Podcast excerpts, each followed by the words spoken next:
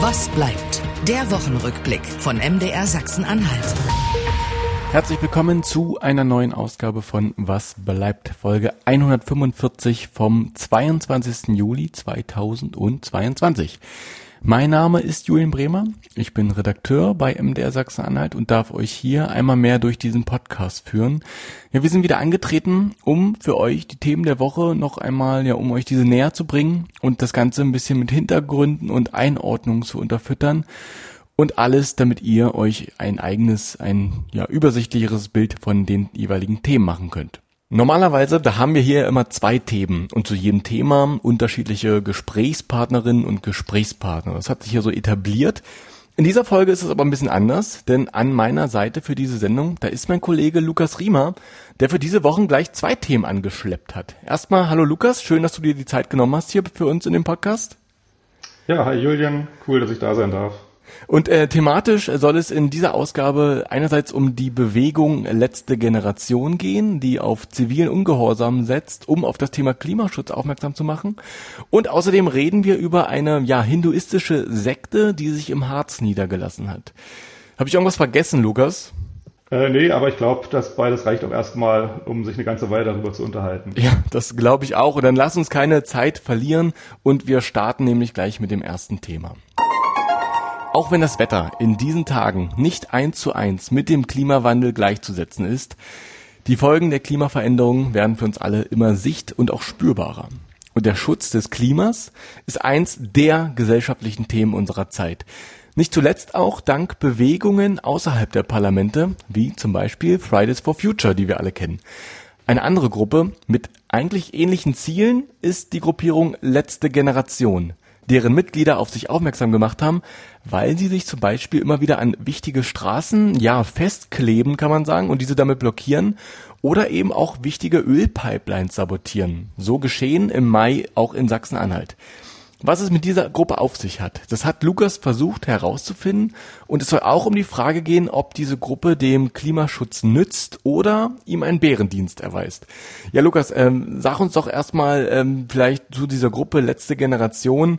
Was sind denn das so äh, für Menschen, die dahinter stecken? Ja, genau. Die letzte Generation, die ist so seit ungefähr einem Jahr aktiv, ähm, sind im letzten Sommer, also im Sommer 2021, äh, bekannt geworden. Der eine oder andere wird sich noch daran erinnern, da, damals gab es ja diese Hungerstreiks äh, in Berlin. Stimmt, ja. Da, da ging es denen, da denen darum, äh, dass sie mit Olaf Scholz unbedingt sprechen wollten. Sie wollten ihn dazu auffordern, den äh, Klimanotstand in Deutschland aufzurufen, auszurufen.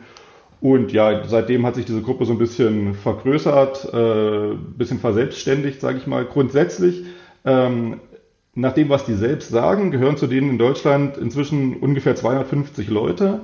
Und äh, sie sagen selbst, das wären Leute aus allen Bevölkerungs-, aus allen Alters-, aus allen Bildungsschichten. Ähm, das mag so sein. Ähm, man kann auch so ein bisschen verfolgen, wer tritt da sozusagen öffentlich auf, wer ist bei den Aktionen beteiligt. Wenn man sich das so anguckt, dann sind da auch tatsächlich gelegentlich mal Leute, die schon über 50 sind, dabei.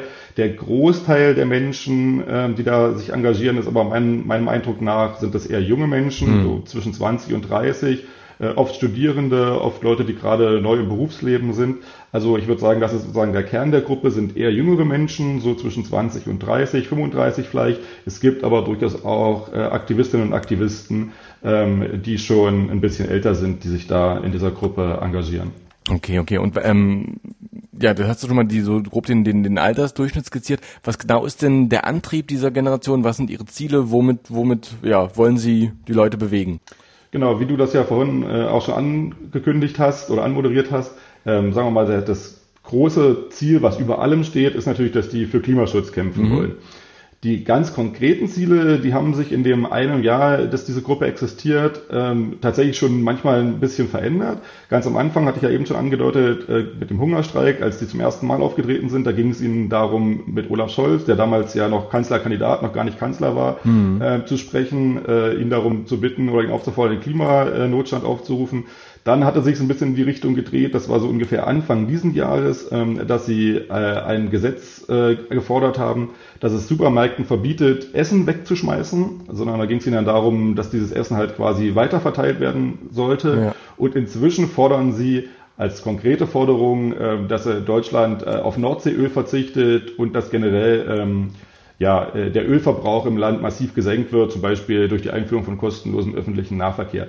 Jetzt muss man aber dazu sagen, diese konkreten Forderungen, die sie zwar formulieren, die sind aber, glaube ich, letztlich gar nicht so entscheidend für die Gruppe. Letztlich geht es ihnen natürlich darum, äh, Aufmerksamkeit für ihr Thema, also für den Klimaschutz zu kriegen, ähm, das ganze Thema in der Diskussion zu halten und ähm, ja einfach das sozusagen in die Öffentlichkeit zu heben. Und was da jetzt an ganz konkreten Forderungen dahinter steht, das spielt zwar eine Rolle, ist aber, glaube ich, ein bisschen untergeordnet. Hm und eben auf, auf diese Forderungen um, oder auf ihre Themen aufmerksam zu machen. Äh, vielleicht können wir noch aufs Vorgehen eingehen. Da greifen sie ja teilweise zu ja recht drastischen Mitteln. Ich habe es eingangs erwähnt. Äh, das sind auch die Leute, die sich dann häufig auf so Straßen kleben ähm, und dann eben von der Polizei dann irgendwie da entfernt werden äh, und für Staus sorgen, was natürlich wieder der Autofahrer dann irgendwie aufregt. Äh, aber gut, andere Sachen sorgen auch für Stau. Ähm, oder eben diese Ölpipelines sabotieren. Vielleicht kannst du noch mal was zu ihren konkreten Aktionen, ihren ähm, ja, ihr, womit sie auf ihre Themen aufmerksam machen sagen, damit man sich das einfach ein besseres Bild dafür bekommt.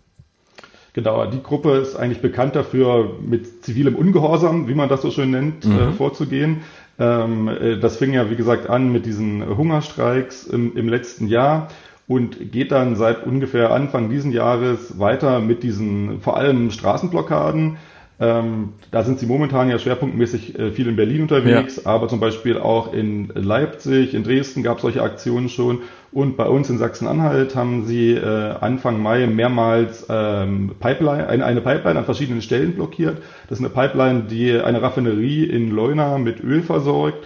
Ähm, da sind sie im Grunde so vorgegangen, ähm, also die informieren sich da schon im Vorfeld. Ne? Das sind jetzt keine, wie soll ich sagen, ähm, keine Nacht- und Nebelaktivisten, mhm. sondern die gehen da schon relativ gezielt vor, informieren sich da auch im Vorfeld, äh, wie sie vorgehen müssen, wo sie äh, geeignete Stellen finden. In dem konkreten Fall hier in Sachsen-Anhalt äh, war es so, dass sie sozusagen diese Pipeline, ähm, ja, ich will nicht sagen ausgespäht haben, dass sie sich informiert haben, wo man da Zugang finden kann, ähm, sind dann an drei Stellen ähm, quasi auf das Gelände der Pipeline eingedrungen, wobei das jetzt, glaube ich, spektakulärer klingt, als es letztlich ist. Im Grunde steht da ein Zaun drumherum. Wir haben ein Loch in den Zaun geschnitten und sind dann da reinmarschiert. Und dann gibt es eben an diesen Pipelines äh, so eine Art ja, Notfallventile, die man halt für Notfälle bedienen kann. Und im Grunde sind sie an diese Ventile rangegangen, haben die dann äh, abgedreht, haben sich dann natürlich auch ähm, medienwirksam daran befestigt, also sich selbst. Äh, in einem Fall haben sie sich festgekettet, in einem anderen Fall ähm, festgeklebt an diesen ähm, ja, Ventilen und haben dann auch äh, jeweils die Betreibergesellschaft informiert. Also sprich, die rufen dann da an, sagen so, wir sind jetzt hier und hier, haben das Rad zugedreht und ähm, es ist der Klimanotstand und deswegen ist das für uns, ist für uns jetzt der Notfall gegeben, weswegen wir dieses Notfallventil bedienen dürfen. Das ist sozusagen die Argumentation, die dahinter steht. Und das Ganze hat dann in dem Fall bei den Pipelines ähm, jeweils mehrere Stunden gedauert dass diese Pipeline dann blockiert war. Das war an zwei Tagen in Sachsen-Anhalt, mhm. jeweils Anfang Mai. Mhm. Vielleicht können wir auf diese Argumentation dahinter nochmal kurz eingehen. Ne? Die gründen das mit dem Klimanotstand und äh, deswegen auch der Name letzte Generation, sprich, dass wir, unsere Generation, ne, du hast die 20- bis 30-Jährigen angesprochen, bin ich jetzt knapp drüber, aber ich sag trotzdem mal von wir als Generation, ähm, eben die letzten sind, die noch was ändern können, die, die dieses Klima irgendwie zum positiven, zur weniger Erwärmung ähm, eben äh, bringen können und äh, aus diesem Notstand und letzte Generation, also diese Drast, diese ja, Dramatik, die da drin liegt, ähm, begründen sie auch ihr dramatisches Handeln. Ne? So kann man das, glaube ich, auf den Punkt bringen. Genau, so, so kann man das auf den Punkt bringen. Und ähm, ja, sie sind halt auf den Trichter gekommen, ähm, dass sozusagen diese Sachen wie Fridays for Future, die ja zum, äh, zum Großteil auch durch die Corona-Pandemie ja ein Stück weit ihre Strahlkraft verloren haben, mhm. ja, ne, weil natürlich so Großdemonstrationen, Schulstreiks war natürlich jetzt zwei Jahre lang wenig bis gar nicht möglich ja. ähm, und sind deswegen so ein bisschen aus dem öffentlichen Fokus ja auch verschwunden. Ne. Da gibt's alle halbe Jahre mal wieder so eine Großdemo, okay, aber in der Zwischenzeit verschwindet das natürlich wieder so ein bisschen aus dem Fokus, insbesondere weil wir ja nun gerade auch äh, leider Gottes in einer Zeit leben, die durch viele andere Krisen bestimmt ist. Und ähm, so sind sie, glaube ich, ein bisschen auf den Trichter gekommen, dass sie durch diesen zivilen Ungehorsam, durch diese etwas ich sag mal, krasseren Aktionen natürlich nochmal einen anderen, einen anderen äh, Ansatzpunkt haben, um auch äh, in die Debatte zu kommen, um auch in die Medien zu kommen letztlich. Mhm. Ja, lass uns auf die auf das Verhältnis zu Fridays for Future später nochmal eingehen. Ähm, lass uns mal kurz bei der Akzeptanz bleiben. Ähm, äh, ne, also Klimaschutz kann irgendwie nur gelingen, wenn das vor allem in der Politik durchgesetzt wird, aber auch eben in, in breiten Teilen der Bevölkerung dann Akzeptanz findet. Ähm, diese Vorgehen der, der letzten Generation, dieses sehr drastische Vorgehen, das auch bewusst stören wollen, also ne, irgendwie, im, im, im, wenn dieser Staus verursachen, ähm, klar, die Autofahrer, die da drin stehen, die nervt das natürlich. Andere sagen natürlich, das ist aber auch gefährlich. Krankenwagen können nicht durchkommen. Das ist sicherlich ein Punkt, den man auch irgendwie da machen kann. Ähm, was konntet ihr zur Akzeptanz der Bewegung so in der Bevölkerung ähm, herausfinden? Ja, da muss man an der Stelle, glaube ich, ein bisschen unterscheiden. Ähm, also mein Eindruck ist, und das ist auch so äh, der Eindruck, der, der sich auch so allgemein widerspiegelt, ähm, dass die Menschen in der breiten Bevölkerung durchaus äh, die Ziele verstehen und die Hintergründe dieser mhm. Bewegung verstehen. Also die allerwenigsten Menschen äh, würden jetzt nicht unterschreiben, dass das Klima mehr geschützt werden muss. Mhm. Allerdings haben die wenigsten Menschen, zumindest mit denen wir in Sachsen-Anhalt oder konkret in Halle gesprochen haben, jetzt Verständnis für die Methoden, mit denen diese Gruppe vorgeht. Ne? Also äh, da haben wir wirklich die verschiedensten Meinungen gehört. Ähm, das fängt an äh, bei der Meinung, äh, die ein älterer Herr uns gesagt hat, dass ähm, die wohl, also dass er das sehr egoistisch findet, wie die vorgehen, weil sie ja. gar nicht bedenken, was zum Beispiel an dieser Pipeline jetzt für Arbeitsplätze dranhängen, die natürlich dadurch gefährdet sein könnten, wenn diese Pipeline blockiert wird, äh, wenn dadurch äh, Wirtschaftskreisläufe zum Erliegen kommen. Ähm, andere Leute sagen, dass es einfach gerade nicht die richtige Zeit ist für solche Aktionen, ähm, weil wir, äh, ja, wie wir alle wissen, irgendwie gerade als, als Staat Probleme haben oder darum kämpfen, überhaupt unsere Gasversorgung sicherzustellen. Und ob das jetzt sozusagen der richtige Moment ist, dann noch an der Ölversorgung äh, rumzumanipulieren, das haben auch einige Leute in Frage gestellt. Und dann kommen natürlich auch immer diese Argumente, die du ja gerade schon gesagt hast, ähm, also wenn man da äh, diese Staus bewusst verursacht, zum einen hat das natürlich einen gewissen erpresserischen Ansatz. Ne? Mhm. Also wir gehen erst weg, wenn das und das passiert. Und zum anderen kommt natürlich auch immer wieder das Argument, ähm, ja, was ist, wenn ein Krankenwagen da durch soll oder da durch muss? Ähm, da werden ja letztlich sogar Menschen gefährdet. Dazu sagt allerdings äh, die letzte Generation, dass sie immer dafür sorgen, dass eine Rettungsgasse ähm, frei bleibt, mhm. dass sie sich auch immer so auf die Straße kleben bei diesen Aktionen. Also sie kleben sich ja tatsächlich wirklich mit Klebstoff mit ihren Händen an der Straße fest. Ähm, und sie kleben sich allerdings immer so fest, dass sozusagen zwischen zwei Aktivistinnen und Aktivisten noch genug Platz bleibt, dass dort ein Krankenwagen, ein Notarztwagen im Notfall durchpassen würde. Das ist äh, die Argumentation mit, oder das ist das, was die letzte Generation diesem Vorwurf entgegnet. Hm. Und muss man an der Stelle auch mal sagen, ne, es gibt ja auch noch andere also Aktionen, keine Ahnung, wenn ich an die ähm, ähm, ähm, Trecker-Demos denke etc., da werden ja auch Staus verursacht oder äh, andere gibt jede Demo in, in jeder Großstadt, da werden auch Staus verursacht etc. Also äh, das finde ich ja manchmal auch ein bisschen sehr, das stört euch jetzt und bei den anderen stört euch nicht. Das finde ich auch manchmal so ein bisschen so ein vorgeschobenes Argument. Ähm, aber klar, diese Sicherheitsaspekte mit äh, Rettungs- und, und Feuerwehren und so, das ist natürlich ein, ein valides Argument, das kann man nicht von Hand weisen. Jetzt hast, hast du ja auch mit einem der Aktivisten gesprochen. Ähm, was sagt er denn erstmal dazu, dass jetzt die letzte Generation, du hast es gerade beschrieben, jetzt nicht everybody's darling ist? Genau, ähm, wir haben oder ich habe mit Lars Werner gesprochen. Ähm, der ist einer der Aktivisten, die an der Aktion in Sachsen-Anhalt beteiligt war, der mhm. also auch dort auch an der Pipeline-Blockade beteiligt war. Ähm, und ähm, das ist tatsächlich auch, um, um das vielleicht nochmal so ein bisschen als Hintergrund äh, zu, zu geben, wenn man, wenn man da hinfährt als Journalist und so einen Aktivisten trifft, ähm, dann hat man ja selbst auch erstmal, oder ist man ja selbst auch nicht völlig von, von Vorurteilen frei, wenn man mhm. da hinfährt, ja. Mhm. Also man, man erwartet dann ja tatsächlich irgendwie auch, ähm, oder man rechnet damit, dass das vielleicht jemand ist, der sehr, sehr radikal in seinem Denken und auch in seinem Handeln äh, so im Alltag ist. Ähm, also ich, ich kann ein kleines Beispiel nennen. Ich war gemeinsam mit meiner Kollegin Pauline Westring äh, dort vor Ort und wir haben ihn gemeinsam getroffen in Berlin, ähm, weil er zu der Zeit gerade in Berlin an Aktionen beteiligt war der letzten Generation und tatsächlich auch gerade eine Nacht, äh, als wir ihn getroffen hatten, im Polizeigewahrsam verbracht hatte deswegen. Ähm, und äh, wir hatten uns an einem Ort in Berlin mit ihm, mit ihm getroffen, wollten dann zu einem anderen Ort mit ihm und waren uns gar nicht sicher, ob er überhaupt bereit wäre, mit uns ins Auto zu steigen. Mhm. Äh, da hatte er aber tatsächlich gar keine Schwierigkeiten und er war auch sonst, ähm, was das angeht, äh, so im, im normalen Umgang erstaunlich unideologisch. Ja? Also hat uns auch gesagt, dass er natürlich versucht, im, im Alltag wenig Fleisch zu essen und umweltfreundlich zu konsumieren. Äh, aber da war jetzt keinesfalls, was das anging, jetzt komplett, ähm, ja, also komplett radikal. Das, das, das nur mal so vorweg, weil ich das sozusagen nochmal, fand ich nochmal ganz interessant, auch weil wir das auch so ein bisschen anders fast erwartet hatten, als wir da hingefahren sind. Und ähm, um auf deine Frage zurückzukommen, ähm, also dass die äh, in der Bevölkerung nicht so sonderlich beliebt sind, das ist denen durchaus bewusst. Mhm. Und das kalkulieren die aber auch ganz bewusst ein. Also ähm, der Lars Werner hat uns gesagt, äh, ja, er kann das auch verstehen, weil natürlich stören sie mit ihren Aktionen den Alltag von vielen Menschen. Und das ist ja auch genau das Ziel ja. von ihnen, den Alltag der Menschen zu stören. Ähm, und damit können sie aber leben. Sie sind sozusagen bereit, dieses Opfer zu bringen, äh, um das mal so zu formulieren. Ja. Und ähm, letztlich ähm, machen sie es auch für die Menschen, die ihre Aktion nicht gut finden, weil äh, er sagt, ähm, die Leute können ja über uns denken, was sie wollen, aber letztlich, wenn unsere Forderungen eines Tages umgesetzt werden sollten, profitieren ja trotzdem alle davon. Mhm. Das ist sozusagen so ein bisschen diese, diese Argumentation, die da dahinter steckt und mit der die sich ähm, da irgendwie auch angefreundet haben, die sie auch so ein bisschen nach außen vertreten, das muss man ja auch sagen. Ne? Also ähm, das ist denen klar, dass sie nicht so total beliebt sind und die haben sich natürlich auch gewisse Argumentationsmuster zurechtgelegt, ne, um sich da gegen solche Sachen nach außen ähm, zu verteidigen, nach außen zu argumentieren. Ja, ich finde, das ist genau der, der, der spannende Aspekt bei dieser ganzen Gruppe. Also das ist genau das Spannungsfeld, in dem sie sich bewegen. Ne? Einerseits bist du so als Bewegung natürlich auch auf Akzeptanz äh, angewiesen. Ne? Also Fridays for Future ist ein gutes Beispiel. Da haben sich ja Unmengen von Menschen äh, angeschlossen und äh, dann eben äh, so diese beeindruckenden, riesigen Demonstrationen weltweit durchführen können. Das war natürlich ähm, ja beeindruckende Bilder. Diese Klimadiskussion ist durch Fridays for Future sicherlich deutlich präsenter, als es ohne wäre. Aber die politischen Maßnahmen, die daraus gefolgt sind, gibt es, aber nicht in dem Maß, wie jetzt äh, die Wissenschaft es, sage ich mal, erfordern würde.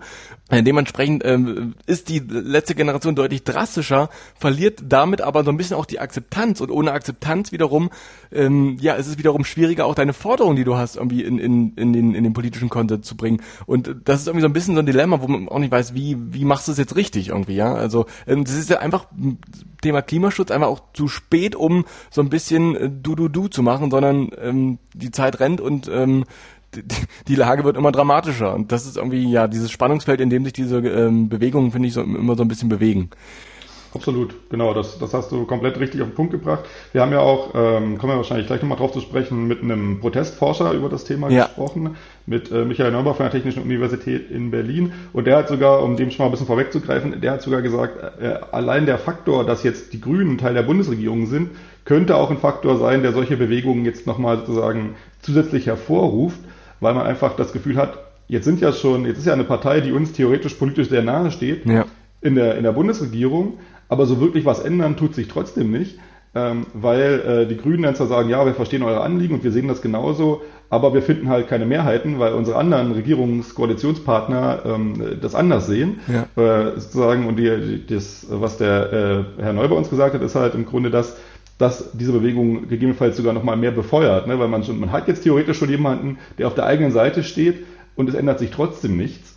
Ähm, also haben wir noch mal mehr Anlass, vielleicht nochmal einen halben Schritt weiter zu gehen, als wir es vorher getan haben. Ja, das äh, ist, ist ein spannender Ansatz, ja. Ähm, bleiben wir doch mal bei der wissenschaftlichen Ebene. Ähm, du hast vorhin angesprochen, ziviler Ungehorsam ist das, womit die letzte Generation so vor allen Dingen auf sich aufmerksam macht.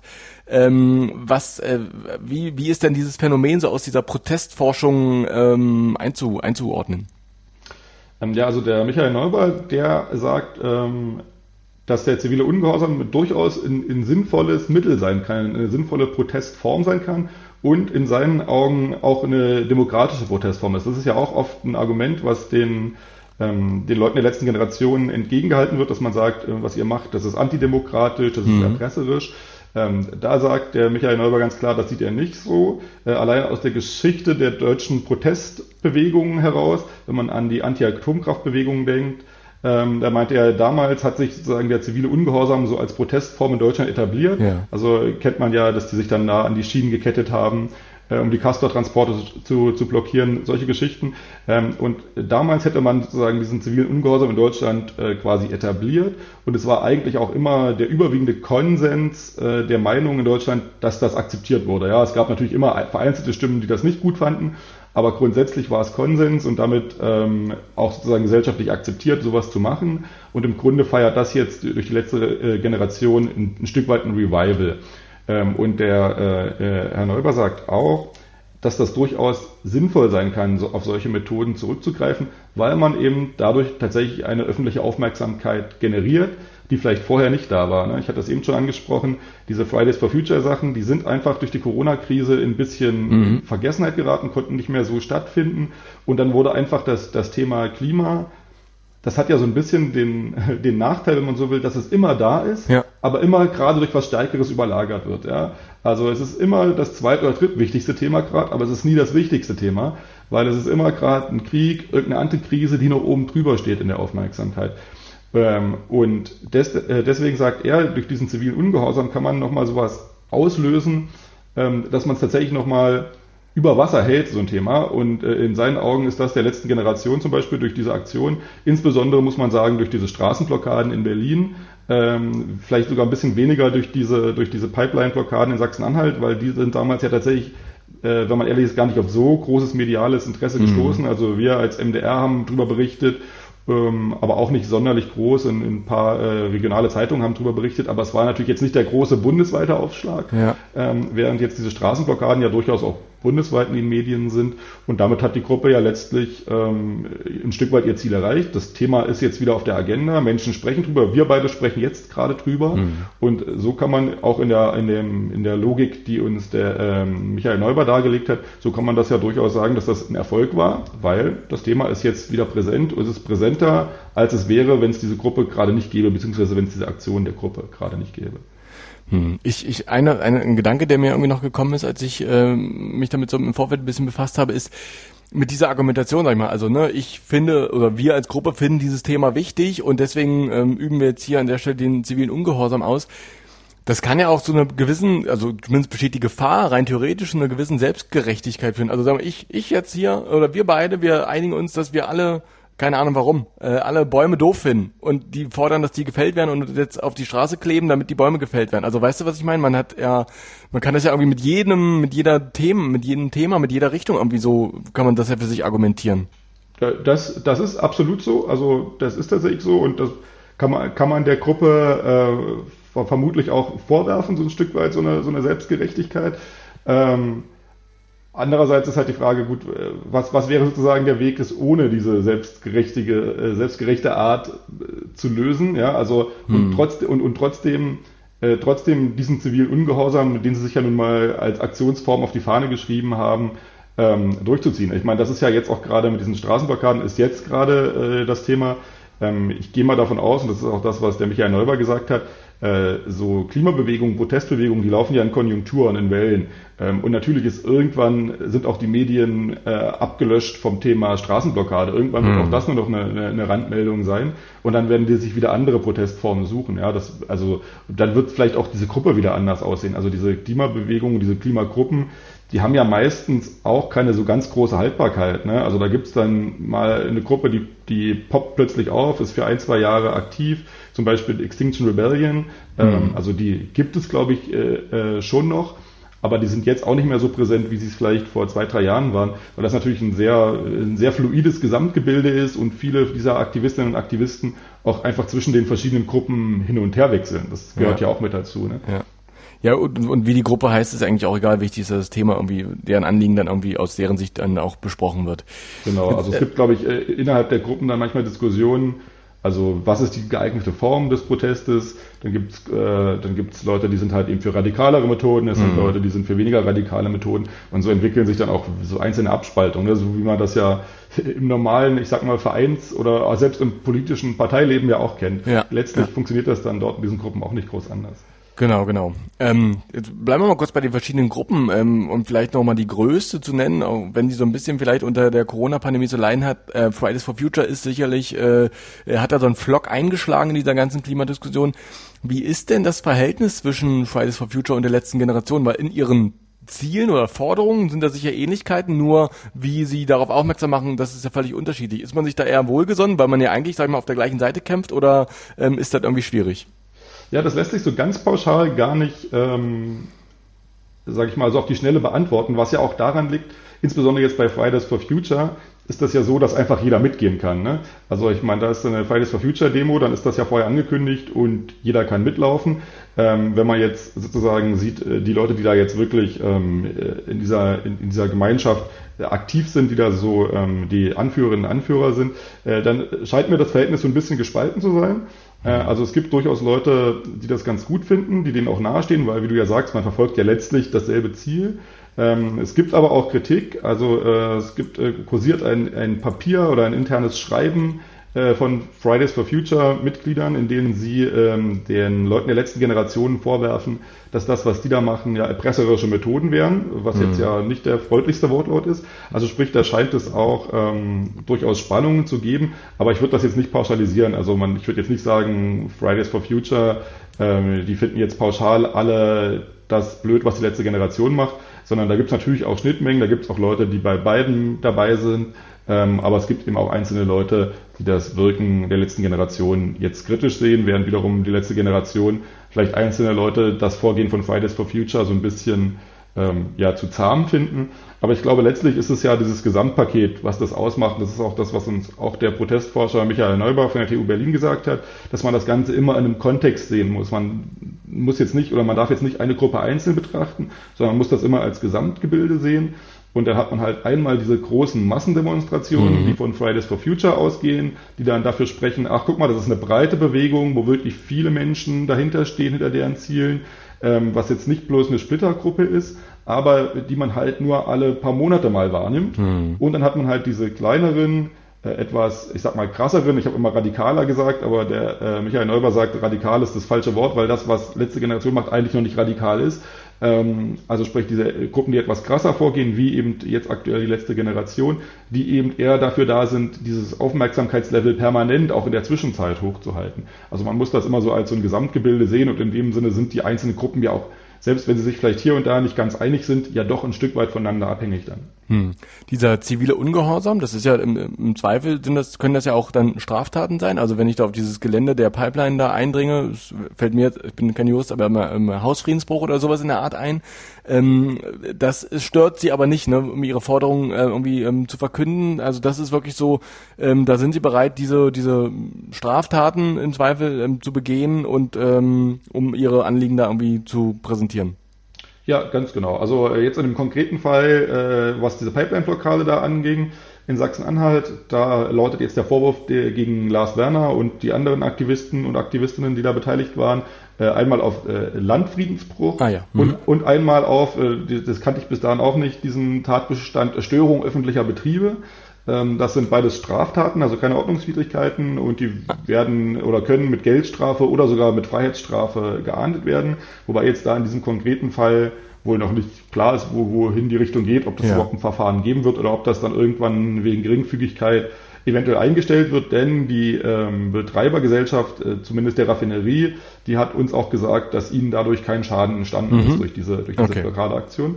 Ähm, aber grundsätzlich äh, sind die, oder ich kann da jetzt in dem Fall nur von Lars Werner sprechen, weil das derjenige ist, mit dem ja. ich auch gesprochen habe.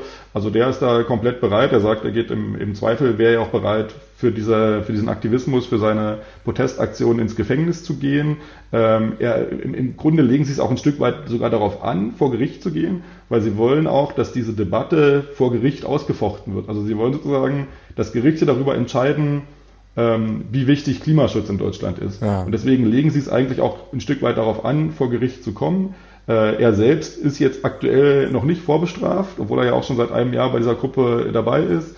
Ähm, aber er hat natürlich diverse Verfahren, die da laufen. Und es gibt äh, ein Verfahren, wo ihm auch Schadensersatzforderungen äh, im, im, hohen fünfstelligen äh, Bereich drohen, wenn es da zu einem Urteil käme.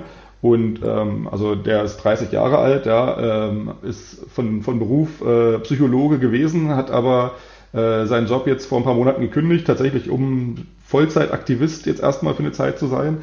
Ähm, sprich, er hat ganz klar gesagt, so viel Geld hat er im Leben nicht und wenn es dazu käme, müsste man halt gucken, ob man irgendwie das über Spenden mhm. äh, oder Crowdfunding, wie auch immer, dann ähm, ja zusammen überhaupt zusammenbekommen würde oder ob er sozusagen Privatinsolvenz dann anmelden müsste. Ähm, also, äh, aber das sind, das sind Konsequenzen, die ihm bewusst sind und die er, wie er uns gesagt hat, auch bewusst bereit ist, in Kauf zu nehmen. Okay, also sprich kann man wirklich sagen, die stehen da wirklich hinter. Es ist nicht so, dass sie äh, irgendwie ähm, äh, Wasser predigen und, und Wein saufen, sondern es ist wirklich, ähm, das ist straight, sage ich mal, auf jeden Fall. Also was sie da auch verkünden, da stehen sie auch, zumindest der Lars Werner, ähm, so klingt das dann auch zu, zu 100 Prozent dahinter, wenn er genau. auch dann seinen Job dann auch noch äh, aufgegeben hat dafür. Genau, also das äh, würde ich ihm jetzt tatsächlich abnehmen, äh, dass er da momentan tatsächlich total dahinter steht und das total bereit ist zu tun. Ich kann natürlich jetzt nicht für alle der anderen mhm. 250 Mitglieder dieser Gruppe sprechen. Ähm, was man aber, wenn man jetzt zum Beispiel sich die, die Regeln von denen anguckt, ähm, also die haben ja auch ganz klare Regeln formuliert für ihre, für ihre Protestaktionen, also fängt an bei solchen Sachen, dass sie äh, immer friedlich vorgehen, dass sie sich zu erkennen geben als Demonstrierende und so weiter. Und es ist, da ist auch ein Punkt dabei, dass jeder, der an so einer Aktion beteiligt ist, jederzeit die Aktion abbrechen kann, wenn er sich nicht mehr wohlfühlt. Mhm. Ähm, oder wenn die Polizei kommt oder dergleichen, äh, was jetzt sozusagen auch ein, ein Stück weit dafür spricht, dass wenn ich jetzt nicht bereit bin, gerade die strafrechtlichen Konsequenzen, die mir möglicherweise für eine Aktion drohen, in Kauf zu nehmen, dass ich ja auch einfach dann in dem Moment sagen kann, okay, ich lasse ja. es an der Stelle jetzt bleiben. Okay. Ähm, also würde ich jetzt mal sagen, die Leute, die es tatsächlich äh, so, ähm, ja, also die an, an so vielen und an so relativ krassen Aktionen beteiligt sind, wie der, wie der Lars Werner, dass äh, die schon sich dessen bewusst sind und das dann eben auch in Kauf nehmen. Okay. Jetzt, äh, bevor wir zur letzten Frage kommen, finde ich eigentlich noch die, die spannendste Frage ist, ähm, zu welchem Fazit du oder ihr nach eurer Recherche jetzt ähm, kommt, sagen wir so ein bisschen. Ist die letzte Generation jetzt für den Klimaschutz nützlich oder erweist sie ähm, diesem Klimaschutz eben einen Bärendienst, weil sie eben die Akzeptanz irgendwie vielleicht ein bisschen beschädigt und dann Leute sagen, das sind irgendwie in Anführungszeichen radikale Spinner und äh, was soll das überhaupt? Ja, ist eine gute Frage. War tatsächlich auch Dankeschön. eine Frage, die, tatsächlich auch eine Frage, die, also mit der man ja im Vorfeld da auch selber rangeht, ne? Weil ja. bei so einem Thema, man fährt da ja auch äh, irgendwie als Journalist hin, wenn man mit solchen Leuten spricht und ist selber so, so ein bisschen gespannt. Und in dem Fall hatte ich auch irgendwie keine klare Meinung im, im Vorfeld. Also ähm, ich, ich äh, kann natürlich die Ziele von denen nachvollziehen, war, stand im Vorfeld den Methoden eigentlich auch eher kritisch gegenüber, muss jetzt aber insbesondere, nachdem wir auch mit dem Michael Neuber gesprochen haben, dem Protestforscher, äh, schon sagen, dass ich äh, glaube, es bringt schon was, was die machen, äh, weil er das ja auch nochmal ganz gut dargelegt hat, dass sie eben doch sehr erfolgreich darin sind, dieses Thema überhaupt in die öffentliche Diskussion mhm. wiederzubringen. Und äh, überhaupt Menschen dazu bringen, dazu bringen, wieder über dieses Thema nachzudenken, äh, sich überhaupt mit diesem Thema auseinanderzusetzen, was sonst nicht passiert wäre. Und ich glaube, dass viele Menschen schon auch in der Lage sind, diese Gruppe und ihre Methoden von dem Anliegen zu trennen. Das zeigen ja auch die, die Stimmen der Leute, mit denen wir da in Halle gesprochen haben, die ja eigentlich fast alle gesagt haben, ja, das, das Anliegen an sich finden wir gut. Wir finden mhm. die Methoden jetzt nicht richtig. Aber das zeigt ja, dass die Leute schon in der Lage sind, äh, Anliegen und Gruppe voneinander zu trennen. Und ähm, deswegen glaube ich tatsächlich schon, äh, dass es jetzt dem, dem Klimaschutz mehr geholfen ist, dass diese Gruppe, also die Aktion dieser Gruppe momentan gibt, als dass es sie, wenn sie nicht gäbe, ja. Ähm, nichtsdestotrotz kann man, kann man diese Methoden nach wie vor kritisch sehen. Ich muss allerdings auch da sagen, ähm, wie gesagt, diese, diese Pipeline-Blockade, da wurde uns, äh, wie ich eben schon gesagt habe, von der ähm, Betreibergesellschaft gesagt, dass denen letztlich kein Schaden dadurch entstanden ist. Ähm, und auch bei diesen Straßenblockaden, ja, da stehen natürlich Menschen im Stau und ja, das ist im Einzelfall mit Sicherheit ärgerlich. Andererseits, äh, wenn ein Unfall passiert, oder wie du vorhin sagtest, wenn andere Demonstrationen stattfinden, steht man auch manchmal im Stau. Ja. Ähm, es ist ja jetzt nicht so, dass man da jetzt ernsthaft zu Schaden kommt. Ja? Ob man jetzt mal eine Stunde zu spät zu seinem Termin kommt, das mag ärgerlich sein, gar keine Frage, kann im Einzelfall auch sehr, sehr ärgerlich sein. Aber das kann ja durch andere Zufälle im Leben ganz genauso passieren. Und ich glaube, dass das ein, ein durchaus schon verschmerzbares Opfer ist, äh, mal im Stau zu stehen. Anders sähe es jetzt aus, wenn es tatsächlich dazu käme, dass Krankenwagen, Feuerwehr, wie auch immer, nicht durchkommen. Wie gesagt, da sagen die Leute der letzten Generation, das wäre nicht der Fall. Ich kann das nicht im Einzelfall nachprüfen, ob das wirklich immer nicht der Fall gewesen ist. Mhm. Ich kenne allerdings auch keine Medienberichte oder keine Berichterstattung, wo tatsächlich mal es durch eine Blockadeaktion von denen dann wirklich dazu gekommen ist, dass jemand, äh, also ja. ein Rettungswagen oder ein Feuerwehrauto nicht durchgekommen ja. ist. Ja, und vielleicht sind wir jetzt mittlerweile an so einem Kipppunkt angekommen, wo halt Klimaschutz vielleicht auch mal wehtun muss. Das ist zumindest was, wo man äh, dann nochmal drüber nachdenken könnte.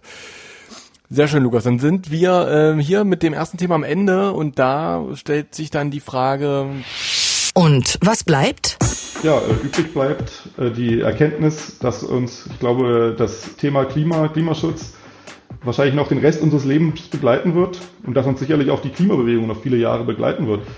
In, in verschiedensten Formen, wie gesagt, diese Straßenblockaden, das ist jetzt gerade die Form, die Pipeline-Blockaden, äh, die vor ein paar Wochen stattfanden, die waren damals die Formen und in einem halben Jahr wird es wieder eine andere Form sein, nehme ich mal an. Aber grundsätzlich, dieses Thema wird, glaube ich, äh, in unser aller Leben und für uns als Journalisten auch als Thema der Berichterstattung noch sehr, sehr lange präsent sein. Ja, dem ist an der Stelle nichts mehr hinzuzufügen. Äh, das war Lukas Riemer, er bleibt noch bei uns. Äh, zum ersten Thema, nämlich ähm, die letzte Generation und über ihre Ziele und ihre Anliegen. Ja, Lukas, schon mal an der Stelle vielen Dank äh, dafür für deine Einschätzungen. Sehr gerne. Und wir kommen jetzt zu unserem zweiten Thema. Wenn mir jetzt einer sagen würde, dass es mitten im Harz eine hinduistische Sekte gibt mit Verbindungen zu indischen Fundamentalisten, deren Anhänger Bombenanschläge und Morde verübt haben sollen, dann würde ich der Person sagen, ja komm, mach mal das Fenster auf Kipp und geh mal kalt duschen. Tja, und jetzt ist Lukas frisch geduscht hier, um genau darüber mit mir zu reden. Ein halbes Jahr lang hat er gemeinsam mit unserem Kollegen Roland Jäger zur sogenannten äh, Spiritual Science Research Foundation recherchiert und kann uns jetzt erzählen, was das für eine religiöse Gruppe ist. Ja, und das ist auch direkt die erste Frage im Prinzip. Was ist das da im Harz, in Alrode, um genau zu sein? Ja, genau. Ähm, das ist, äh, du hast den Namen schon gerade richtig gesagt, die Spiritual Science Research Foundation, äh, kurz SSRF. Ähm, ich würde sagen, wir einigen uns jetzt mal auf diesen Namen, ja, bitte. jedes Mal die, die, äh, die, Zunge, die Zunge brechen. Das ist im Grunde ein, ich sag mal, hinduistisch inspirierter Guru-Kult. Ähm, Hinduistisch inspiriert deswegen, weil Hinduismus ja eine sehr, sehr vielfältige Religion ist, ähm, wie ja alle großen Weltreligionen, ähm, und die sich sozusagen gewisse Elemente aus dem Hinduismus äh, rausgepickt haben, um das in, in ihren Glauben äh, einzubinden. Und äh, vereinfacht gesagt geht es im Grunde darum, äh, also wie ich schon sagte, Guru-Kult, das heißt, man hat einen spirituell erleuchteten Meister. Und dann mhm. ist das sozusagen so eine, eine hierarchische Ebene von einem ganz oberen Guru zu mittleren Gurus zu einzelnen äh, Suchenden, Seekers, ähm, die sozusagen auf der Suche nach Spiritualität sind, äh, die ihr spirituelles Level sozusagen heben wollen oder heben sollen durch verschiedene ähm, ja, Aktionen. Und dieses spirituelle Level, das soll dir eben helfen, im Leben besser zurechtzukommen, aber eben auch vermeintlich große bevorstehende Krisen. Diese Gruppe spricht ja auf ihrer Webseite und auf ihren äh, Internetkanälen äh, immer wieder zum Beispiel von einem dritten Weltkrieg, der unmittelbar bevorsteht. Und davon haben sie auch schon im letzten Jahr gesprochen, also bevor der Ukraine-Krieg ähm, äh, tatsächlich äh, in Gang war.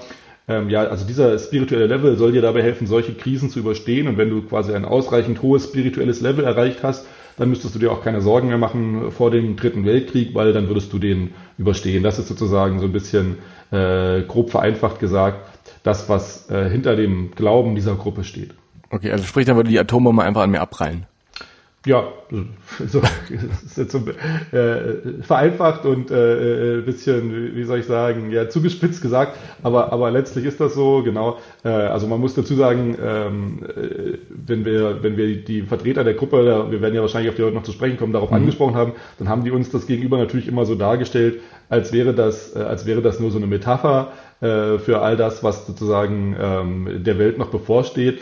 Ähm, aber letztlich sprechen sie dann auf ihren Kanälen wiederum immer sehr konkret von dem wirklich von dem Dritten Weltkrieg und zeigen dann Videos und tatsächlich auch Bilder von Atombomben und dergleichen. Ähm, also kann man das durchaus so sagen. Okay. Naja, ist ja schon mal äh, gut, gut, zu wissen. Wer steckt denn hinter dieser Gruppe? Also was sind das für Menschen? Das ist eine Person nur. Was, was, wie, wie, wie ist das so? Ja, das ist tatsächlich äh, relativ komplex. Ähm, und letztlich auch, äh, äh, auch für uns nach unserer monatelangen Recherche gar nicht so 100%ig äh, zu durchdringen, das komplette Organigramm dieser Gruppe. Also was wir wissen ist, diese Gruppe gibt es seit 2006 und der mhm. Gründer dieser Gruppe, auf den wir sicherlich später nochmal zu sprechen kommen, äh, ist Jajant Attawale, äh, ein Mann aus Indien, äh, der dort in Indien den Hindu-Nationalisten zugerechnet wird ein Mann, der schätzungsweise äh, auf den Fotos so um die 80 sein müsste. Wir wissen aber auch nicht, wie alt die Fotos sind, die es von ihm gibt. Ähm, wir wissen, dass er noch lebt, weil der Guru in Alrode, Syriac Valais, ihn erst vor kurzem in Indien getroffen hat. So viel wissen wir. Also wir wissen, dieser Mann ist der Gründer dieser Gruppe. Diese Gruppe ähm, äh, tritt in verschiedenen Ländern, äh, auf verschiedenen Kontinenten tatsächlich auch auf. Mhm. Ähm, in Europa eben, äh, insbesondere seit dem letzten Jahr, seitdem diese Gruppe in Alrode im Harz ein früheres Hotel gekauft hat, was scheinbar eine Art äh, Europa-Zentrale dieser Gruppe werden soll. Ähm, es gibt äh, offenbar eine Gruppe in den USA, die Führerin der Gruppe in den USA, Wagner Schinde. Die haben wir allerdings jedes Mal, wenn wir vor Ort in Alrode waren, was im Laufe unserer Recherche insgesamt dreimal der Fall war, jedes Mal dort vor Ort getroffen. Also es ist mhm. ein bisschen die Frage, wie oft sie überhaupt noch in den USA aktiv ist. Äh, sie ist auf jeden Fall auch immer in Alrode gewesen, ähm, wenn wir da waren. Es gibt dann verschiedene, äh, ja, verschiedene Sprachen auf der Webseite. Es gibt verschiedene Ansprechpartner äh, auf diversen Kontinenten. Aber ähm, der Syriac Valet, das ist also der, ähm, der Guru in Alrode, der auch dort in Alrode vor Ort ist, äh, mit dem wir dort auch gesprochen haben, der tritt so ein bisschen äh, als das Gesicht der Gruppe nach außen auf, würde ich mal sagen. Also wenn man den YouTube-Kanal zum Beispiel dieser Gruppe aufruft, dann ist er in sehr, sehr vielen Videos der Gruppe zu sehen, wo er dann eben äh, ja, ja. chantet, wie man das in diesen Kreisen nennt, also sprich äh, ja so Gebetssitzungen, äh, Livestream äh, oder auch so Lebensratschläge gibt. Also er ist mhm. ein bisschen das Gesicht der Gruppe, er scheint auch der Führer der Gruppe in Europa zu sein. Der Gründer, der über allem steht, das ist, äh, wie gesagt, Jajant Atawala aus Indien. Dann gibt es Bhavna Shinde, die auch eine relativ hohe Rolle in der Organisation insgesamt zu spielen scheint und okay. die als äh, Führerin in den USA auftritt. Das vielleicht so mal, dass man halt ein grobes mhm. Bild davon hat. Okay, und ähm, Gibt es irgendwie einen Grund, warum die da in Alrode sind? Also gibt es da irgendeine spirituelle Verbindung? Du hast gerade vom Europazentrum so ein bisschen gesprochen. Äh, oder hätte das auch überall passieren können? Oder sind die Schwingungen da in Alrode besonders gut? Nee, also das äh, scheint tatsächlich eher ein Stück weit ein Zufall gewesen zu sein, dass sie nach Alrode gekommen sind.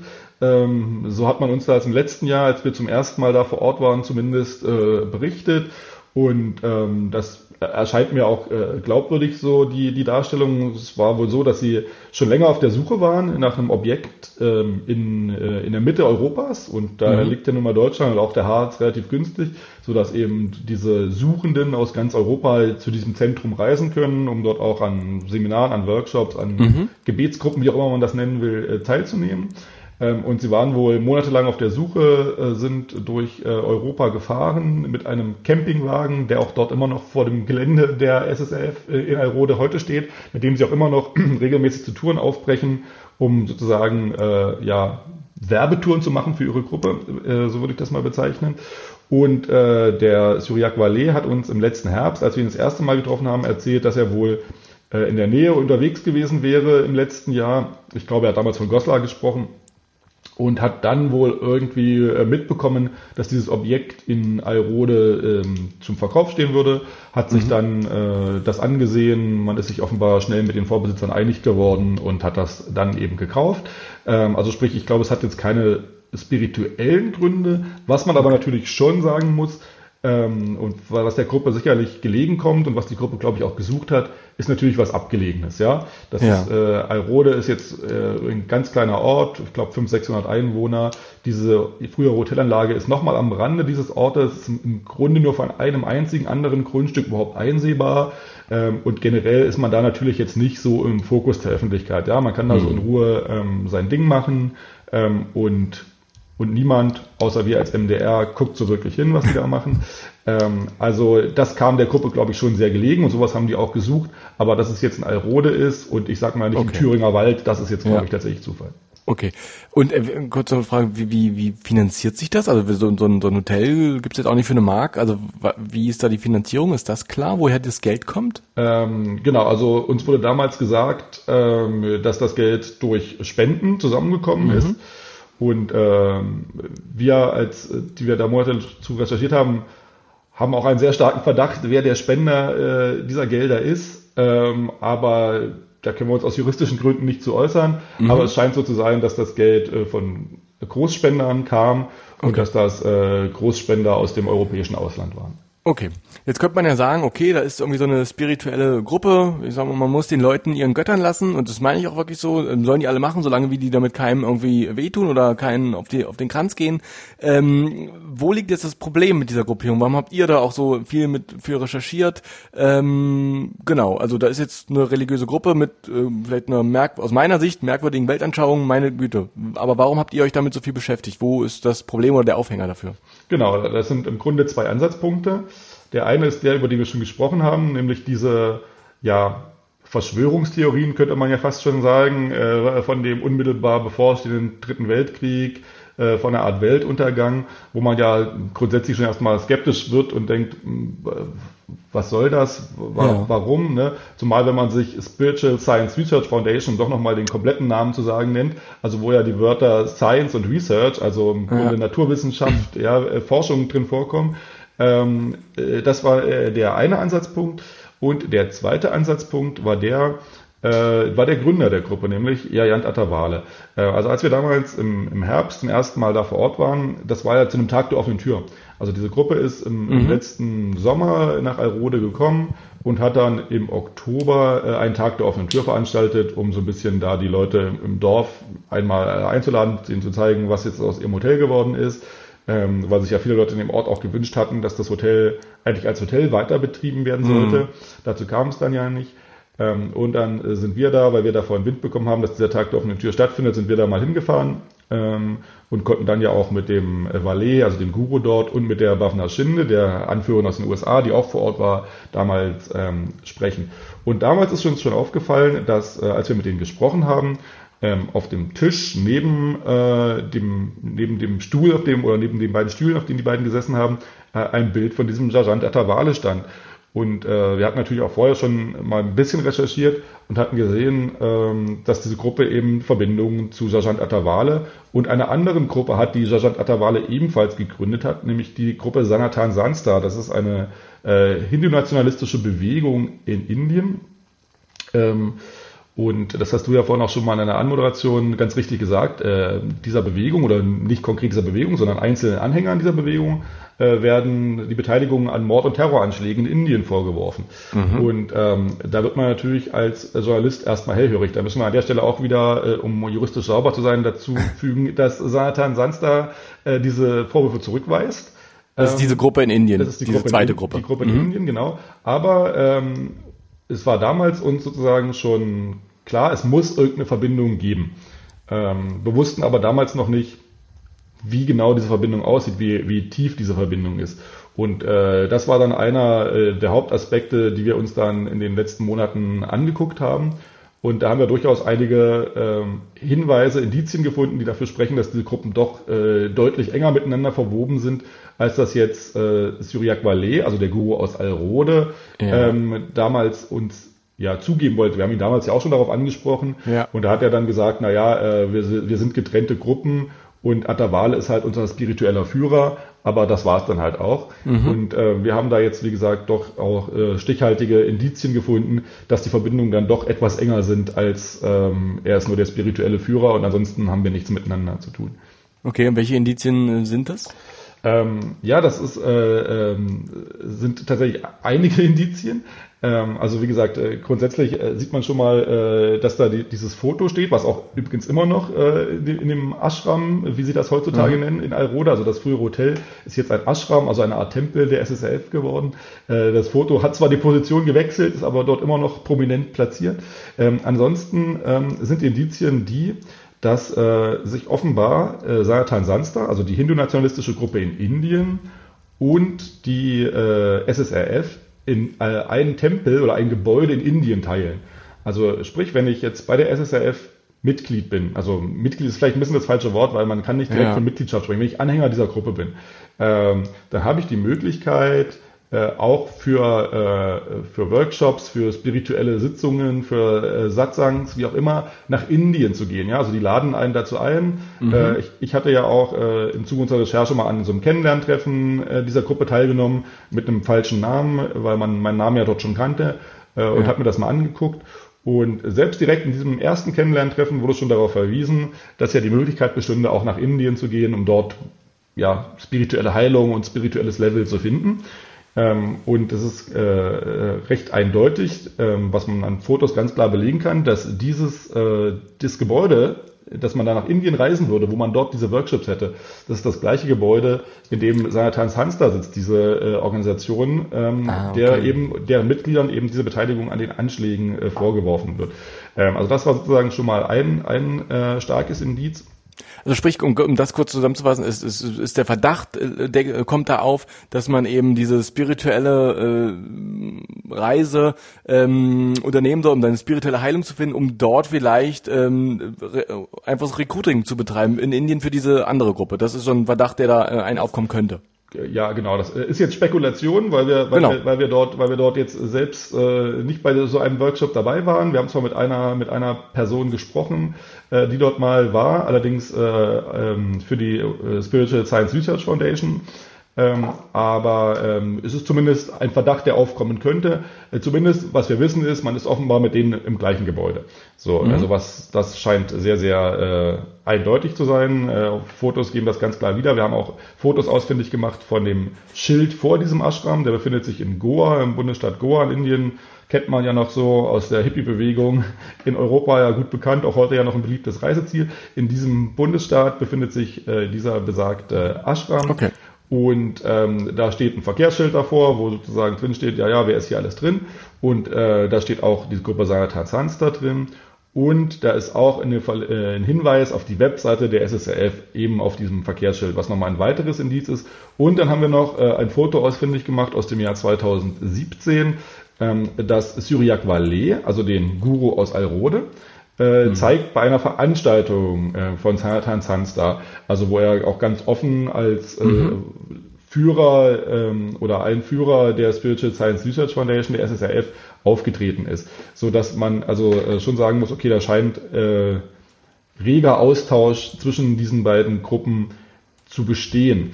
Ähm, soweit äh, können wir uns, glaube ich, aus dem Fenster lehnen, ähm, das zu sagen. Okay. Jetzt habt ihr das in eurer Recherche so rausgefunden, aber auch andere ähm, ja, Felder beschäftigen sich ja mit solchen Gruppen. Was sagen denn ähm, ja, Religionsforscher zu dieser Gruppe? Wie wird die eingeschätzt? Genau, also die, äh, die Religionsforscher, mit denen wir gesprochen haben, ähm, das war einmal der Sören Brenner, ähm, der ja hier äh, für Sachsen-Anhalt so ein bisschen der, der zuständige, ja, früher hätte man gesagt, Sektenbeauftragte ist. Ne? Und dann haben wir auch noch mit Michael Utsch gesprochen, ähm, der ist von der Evangelischen Zentralstelle für Weltanschauungsfragen in äh, Berlin. Ähm, und die sehen vor allem eben äh, zwei Dinge an dieser Gruppe kritisch. Also die haben sich jetzt gar nicht so sehr mit diesen Verbindungen nach Indien beschäftigt, weil die sich damit Ja. nicht so auskennen. Da können wir gleich nochmal kurz drauf eingehen. Ähm, Ja. Aber ähm, die haben sich jetzt vor allem sozusagen mit dem, mit dem religiösen Aspekt dieser Gruppe beschäftigt und die sehen vor allem zwei Dinge kritisch, nämlich zum einen äh, die angesprochenen Untergangsszenarien, weil die eben sagen, äh, damit schürt man ja ganz bewusst Angst ähm, bei Leuten. Ähm, und man gibt natürlich ein Heilsversprechen, weil man dann sagt, wenn du bei uns bist und unser spirituelles Level erreichst, äh, dann musst du dir ja keine Sorgen mehr vor solchen Dingen machen. Ähm, Ja. Das ist natürlich ein Aspekt, den die kritisch sehen. Und Aber, aber da mal kurz einhaken, machen das nicht andere Religionen auch? Und, keine Ahnung, jetzt mal ganz platt gesagt, wenn man jetzt äh, ein Christum nimmt, wenn du böse bist, ganz vereinfacht, sehr runtergebrochen. Kommst du in die Hölle und wenn du unseren Regeln folgst, wird alles gut? Äh, da- Das ist eine, eine berechtigte Frage. Aber Ich glaube, der, der entscheidende Unterschied ist, dass äh, das im, im Christentum zum Beispiel ja sehr vage gehalten ist. Ja, also da werden keine konkreten Zeitpunkte oder sowas genannt, während während ja die SSRF äh, ganz konkret sagt, dass dieser äh, dass dieser Wett, also die Prognosen werden immer weiter verschoben, weil er ja nicht eintritt, aber aber dass die die immer wieder ganz konkrete Zeitszenarien aufmachen. Ja, Okay. bis 2023 bis 2025 wird das und das passieren. Also ich glaube, das ist ein entscheidender Unterschied, dass die zum einen äh, mit sehr ähm, entscheid äh, mit sehr genauen Zeitpunkten arbeiten in ihren Prognosen und dass sie auch mit sehr äh, detaillierten Szenarien äh, ein Stück weit arbeiten. Ja, also das ist sozusagen mal der eine äh, der eine Unterschied, wobei natürlich die die grundsätzlich Parallele, da hast du nicht ganz unrecht, natürlich schon so ist, dass das zum Handwerk der Religionen offenbar dazu Ja. gehört, immer ein bisschen mit, mit Ängsten und Verschwörungstheorien Genau. zu spielen. Ähm, das ist das eine, äh, was die beiden äh, Experten kritisch gesehen haben. Und das zweite, was insbesondere uns ähm, Michael Utsch nochmal erklärt hat, ähm, der ist äh, vom Hintergrund her auch Psychologe, also kennt sich mit solchen Sachen vielleicht auch nochmal äh, aus einem anderen Blickwinkel her aus. Äh, der hat gesagt, was er auch äh, sehr schwierig findet, ist so ein hierarchisches Verhältnis, was in diesen Gruppen aufgemacht wird. Weil du natürlich sagst, du hast einen Guru. Und der Guru, das ist jetzt der Erleuchtete, ja, der hat den höchsten spirituellen Level. Ähm, aber wenn ich jetzt nur ein einfacher Seeker, also ein Gottsuchender ein, äh, bin, dann habe ich natürlich diesen spirituellen Level noch nicht. Und das heißt, ich bin gar nicht in der Position, vielleicht den Guru ähm, zu hinterfragen oder zu kritisieren, weil immer äh, ich dann abgetan werde nach dem Motto, naja, du, du bist ja bist einfach noch nicht erleuchtet genug, um das Ja. zu erkennen, was ich dir sage. Ähm, also sprich, er meint, dadurch entstehen sozusagen Abhängigkeiten in diesen Gruppen, die es natürlich dann auch schwer machen, a, äh, irgendwie Kritik zu üben, oder gegebenenfalls vielleicht auch ähm, solche Gruppen mal wieder zu verlassen, wenn man äh, das gerne möchte. Also das war der zweite Kritikpunkt aus der religionswissenschaftlichen ähm, Perspektive. Genau, also das war das, was die uns gesagt haben. Und dann kommt natürlich immer nochmal dazu diese Verbindung nach Indien. Mit, darüber haben wir dann nochmal mit jemand anderem gesprochen, der sich da nochmal so ein bisschen besser auskannte, äh, was dann Indien vor sich geht. Ja, da können wir darauf eingehen. Dieser Jajan Atawal, ähm, der selbst soll eben ausgerufen haben, ähm, Indien zu einer reinen Hindu-Nation zu machen. Ähm, Im Harz, die Gruppe gibt da Verbindungen, das die Vermutungen sind sehr naheliegend, ähm, distanziert sich diese Gruppe in, in Alrode von dieser Idee, eine rein Hindu-Nation machen zu wollen. Also heißt eben alles außer ähm, dem hinduistischen Glauben ist dort quasi nicht erwünscht und wird in irgendeiner Art und Weise entfernt werden. Das klingt alles sehr drastisch und dramatisch, ähm, was dieser Ausruf dann mit sich hält. Wie steht denn die Gruppe in Alrode zu dieser Forderung in aus Indien von diesem Atawale. Genau, also, also was die da in Indien fordern, um das nochmal ganz kurz aufzuarbeiten, das ist im Grunde, ja. äh, auf, also wenn man jetzt, jetzt äh, westliche, westliche Maßstäbe anlegt, westlich äh, demokratische Maßstäbe anlegt, dann ist das auf dem, ganz klar auf dem rechten, rechtsextremen Spektrum, was da, genau. äh, was da gefordert wird. Man muss wissen, äh, dass der Hindu-Nationalismus in Indien eine durchaus äh, größere Bewegung ist. Also auch der aktuelle Präsident Indiens, Motri, äh, gehört durchaus dem hindu-nationalistischen Spektrum an, aber da gibt es natürlich dann auch wieder verschiedene Abstufungen innerhalb dieses Spektrums. Ähm, und ähm, wir haben natürlich äh, äh Valet, also den Guru in Alrode, als wir ihn jetzt im Sommer äh, nochmal getroffen haben, ähm, auch gefragt, äh, wie er sozusagen zu Atawale und auch zu der SSRF, nein, Quatsch, zu, der, zu Sanatan Sansta, jetzt komme ich selber schon durcheinander. Äh, also wir, wir, haben ihn, wir haben ihn natürlich auch gefragt, wie er zu ähm, Atawale und Sanatan Sansta in Indien steht. Und er hat sich dann im Grunde wieder so ein bisschen auf das berufen, äh, was er uns schon im Herbst gesagt hat, nämlich, dass das ähm, getrennte Einheiten wären und dass der ähm, Atawale ja nur so eine Art spirituelle Inspiration wäre. Was tatsächlich interessant war, äh, während im, im, Herbst noch ganz klar kommuniziert wurde, auch von, äh, von Valet, dass Atavale der Gründer der SSRF ist, äh, wurde das auf einmal nicht mehr kommuniziert. Äh, äh, sogar ganz im Gegenteil, man hat dann sogar Wert darauf gelegt, dass er sozusagen nur eine Inspiration ist. Also das, das Wort Gründer war auf einmal komplett verschwunden aus dem Wortschatz. Äh, wir konnten es aber gut rekonstruieren, weil sich noch genug äh, Bildmaterial gefunden hat und mhm. auch Material auf der Webseite, wo er immer noch als Gründer bezeichnet wurde. Also sprich, äh, man hat da so ein bisschen versucht, die Verbindung äh, abzuschwächen, war so, war so unser Gefühl. Ja? Also man hat äh, versucht, das kleiner zu machen, als es eigentlich ist. Auch als wir sie darauf angesprochen haben, dass sie sich ja ein Gebäude teilen mit denen, äh, dort in Indien. Ähm, da meinte dann äh, der Valet wiederum, nee, äh, äh, das wäre ja gar nicht so, sie würden nicht unter einem Dach sitzen und äh, das Gebäude würde ja eigentlich der University of Spirituality gehören. Ähm, das wiederum ist eine Tochterorganisation von Sanatan Sansta. Also wir haben da nochmal nachgehakt und dann hat er auch gesagt, okay, ja, das ist schon eine Verbindung zu denen. Also er ist da auch äh, gut ins Schwimmen geraten. Wir haben ihm dann auch mehrmals ähm, das Stöckchen hingehalten, sich sozusagen politisch äh, von Atawale und äh, Sanatan mhm. Sansta zu distanzieren das hat er ausdrücklich nicht gemacht. Äh, er hat nur darauf hingewiesen, dass ja ähm, diese Vorwürfe äh, von Senator Sanster, also die Beteiligung einzelner Anhänger und Anhängerinnen an Anschlägen, dass es da ja nie zu einem Urteil gekommen wäre. Ähm, da muss man dazu sagen, äh, das ist unserer Erkenntnis nach richtig. Ähm, und da äh, muss ich jetzt nochmal den Bogen schlagen dazu zurück zu, zu der Regierungspartei äh, und zum Präsidenten.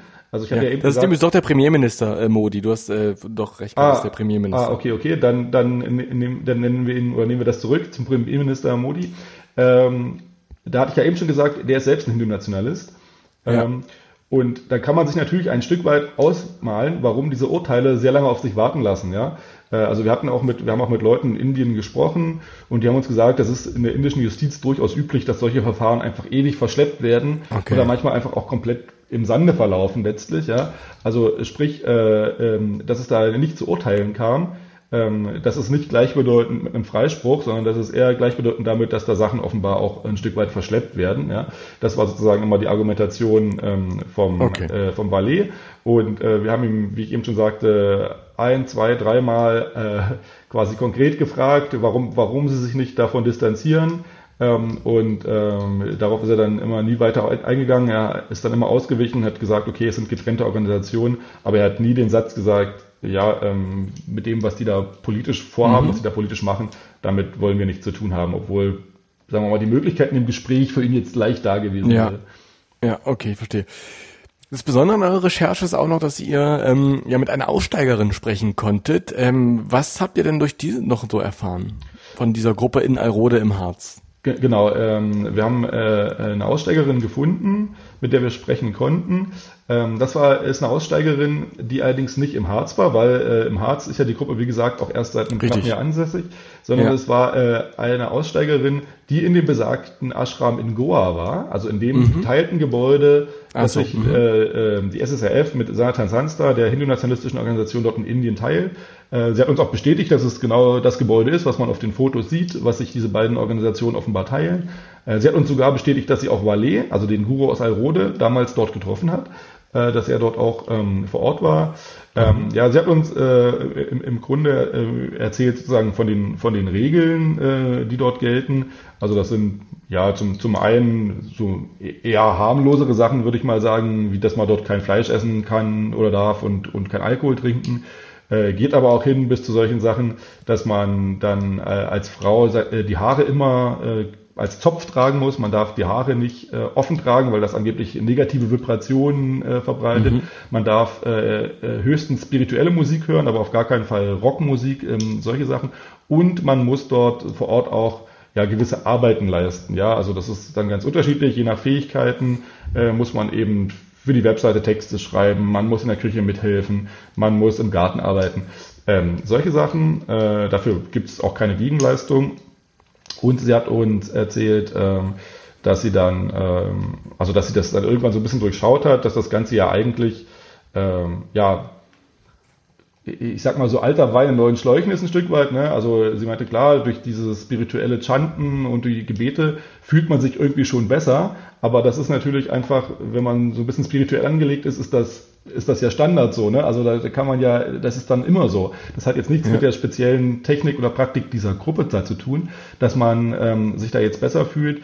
Ähm, und sie hat das dann irgendwann so ein bisschen durchschaut, dass es auch viel oder zum Teil auch so ein bisschen dann ins Geschäftliche abgleitet. Also die Gruppe betreibt ja auch noch einen Online-Shop, ne, wo man so Räucherstäbchen und solche mhm. Sachen kaufen kann. Ähm, und dann äh, wollte sie die Gruppe irgendwann verlassen. Da hat man sie wohl noch äh, ein, ein Stück weit äh, unter Druck gesetzt, hat ihr gesagt, äh, ähm, nee, sie soll doch bleiben und ihr diese SEWA-Dienste, so nennt man diese Arbeiten, die dort zu verrichten sind, äh, die wären ja viel wichtiger als jetzt äh, ihr normales Leben und auch äh, ihre normale Ausbildung, ähm, die sie halt weiterführen wollte.